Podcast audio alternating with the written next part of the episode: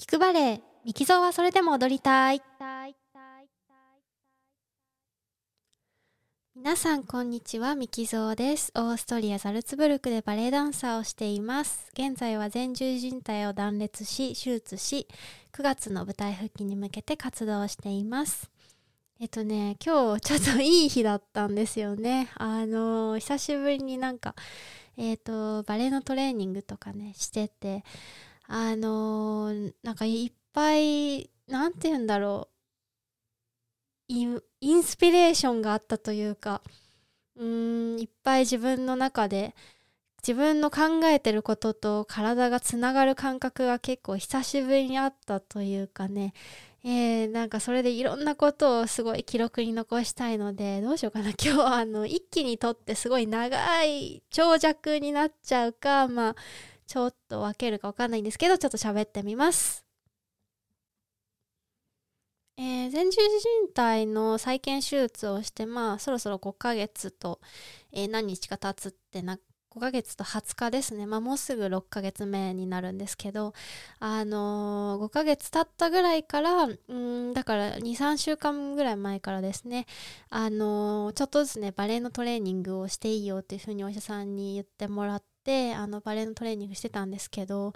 なんかまあやっぱりあのずっと膝の違和感痛みっていうのはうんまあコンスタントにあってまあそれあってもまあやっぱり少し痛みがあってもやっぱり動かした方がいいだろうということであのやってたんですけどまあやっぱり気になるんですよねその痛みとかは。っていうまあ中でずっとここ23週間あのリハビリというかトレーニングをしていて。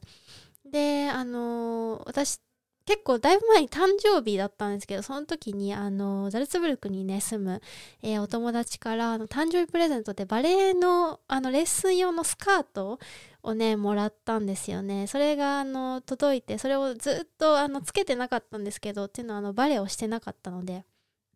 であのつけてなかったんですけどあのこちょっとね、ちゃんとバレエの格好をして バレエのレッスンをしてみようかなということで昨日からねあのちゃんとレオタードって言ってそのバレエ用のウェア着てでそのまあ、ウォームアップの時はウォームアップ用のそのバレエ用の何ていうんですかね あのサウナスーツって言ったりするんですけどこういうあったかいあの素材のズボン履いたりとかしてでちょっと温まってきたらそのスカートに付け替えてっていう。であの思いっきりバレエの格好をねしてレッスンというか練習してたんですけどそれまではね結構あの普通にジムでトレーニングするような感じのあのショートパンツに、まあ、T シャツでスポーツブラっていう感じで思いっきりトレーニングの格好でね あのバレエの動きもしてたんですけどあのやっぱバレエをやる時ってそのバレエっぽい格好するの大事ですね。まあなんかすごい今更なんですけど、そして私なんかこういうことね、前も言った気がするんですけど、やっぱりその環境から受けるインスピレーションって本当にすごくて、あの、まあ、バレエの動き始めていいよって言われて最初の頃は私あのリハビリ施設でそのままトレーニングしてあの普通にウェイトトレーニングしてその後あのバレエの動きをその場所でやってたんですよね。だから、まあ、周りもそのリハビリ施設だしあまあ、ジムみたいな感じだしで自分の着てるものも普通にねあのトレーニングウェアっていう感じだったんですけどなんかそれだとやっぱりどうしてもこう痛みにフォーカスしてしまったりとかそのなんか動かなさにフォーカスして全然そのなんだろうトレーニングしていく中でバレエの動きをしていく中でインスピレーションが全然湧かなかったんですよね。それをあの新しいスカートつけてまあレオタードつけることでなんかやっぱりその体のポスチュールというか体の姿勢がやっぱりバレエになっていくしマインドもバレエになっていくのでなんかどんどんどんどんねあのいろんなアイディアとかがあのインスピレーションが生まれて、まあ、周りがスタジオっていうのもあるんですけどやっぱ形から入るのってね大事だなと思ってもちろんそのコンテンポラリーとかあのモダン踊る時はそれっぽいやっぱり格好してでもやっぱバレエやる時はそのなんかねあの何でもいいから動ける格好っていうわけにいかないんだなってことをなんかつくづくね この2日間で 思いましたね。でバレエのトレーニングを始めた3週間ぐらい前からずっとねあのーな背骨の使い方についてずっとずっと考えながらあの練習をしていてでなんかいまいちなんか背骨が硬いな使えないななんかすごい硬い気がするなって体感でも思ったしこうまあ踊る踊まだ踊れないんですけど そのバレエの動き、まあ、簡単なバレエの動きをしていく中でどうもなんか体のつながりがないなって背骨周辺が使えてないなっていう感じがしてて。で今日なんか突然というかそのアイデアとしてあの背骨をいろんな方向にとりあえず動かそうストレッチしようあの動かしていこうっていうアイデアが思いついてなんか背骨ってもちろんこう曲げたりあの曲げたりこう反ったり横にこうしならせたりとかあると思うんですけどなんかそれだけじゃなくてこう8の字にこう背骨を動かしてみたりあとねこう椎間板っていうんですかねこの背骨と骨と骨の間にあるあのクッションみたいのってこれやっぱ多分多少伸び縮みするはずじゃないですか。伸び縮みもするしこう縮んだ時こう自分のまあなんだろうな腰が低く膝曲げてこう低くなった時は多分そのある程度こう横にこう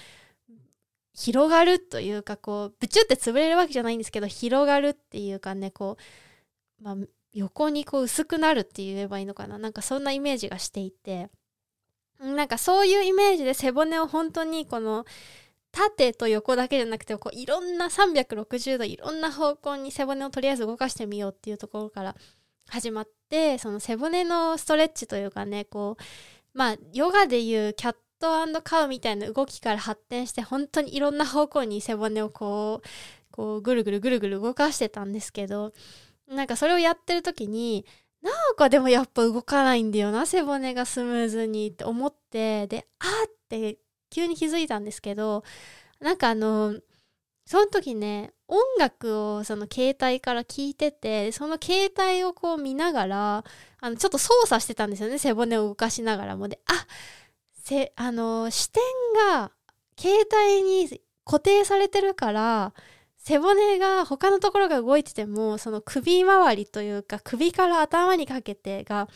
全然動いてないんだと思ってあ視点だと思ってそっからその背骨の動きに合わせてこう自分の視点とかまあ視界、まあ頭の動きなんですけど、まあ視点ですね。主に視点にこう、視点を置いて 焦点を当てて あの、目の動きをちょっとこう、もっと自由な感じで背骨にこう、うーん、背骨の動きを視点、視界目の焦点に反映させるっていうイメージでこう自由にちょっとこう視点を動かすとああ動く動くって感じ。なんかさ最後までその例えば尾てい骨のあたりのその近腰ローアバックですね。腰のあたりの背骨の動きがちゃんと頭の先までつながるっていう感じがやっとしてああやっと動いたと思って、うん、そこからあやっぱもう携帯とかこうずっと見てるからダメなんだと思って。今日は一日中ねそのこう視点をこうなんかねあのバス乗ってる時とか歩いてる時でもこうバッて固定せずにこういろんなとこちょっとこう自由にねあの動かしてあげたりとかこうなんかあの解放してあげるようなイメージでこう、ま、目を使ってたんですけど一日中。なんか面白かったですね。一日そうやって過ごしてると。うんそれでなんかその目のちょ本当にちょっと数センチじゃないですか。この目の動ける範囲って。なんですけどそのそれが解放されるとなんか首も肩も楽になるし、まあ、背骨もちゃんと動くしなんか体もこうなんていうかうんフリーというか解放された気持ちになってそうするとやっぱりこう自分の思考自体もなんかあの解放されたっていうようなあの体感ですよ。私の体感なんですけどこう自分の視線をこう解放してあげることでなんか体も思考もなんか解放された気がしてそっから今日はねそのなんかどんどんどんどんそのあ次こういう風になんか動いてみようこういう風に踊ってみようとかねこう次こういう振りをやってみようとかどんどんどんどんインスピレーションとかアイディアがあの出てきてあれなんか視線を一つ動かすだけで随分なんかあのいろんなものが解放されるなっていうのをあの体感した日でした。えっ、ー、とね、まだまだ今日いろいろ考えてたこといっぱいあるんですけど、もうちょっと10分も喋っちゃったので、一回切りたいと思います。えー、それでは最後までお聴きいただきありがとうございました。またお会いしましょう。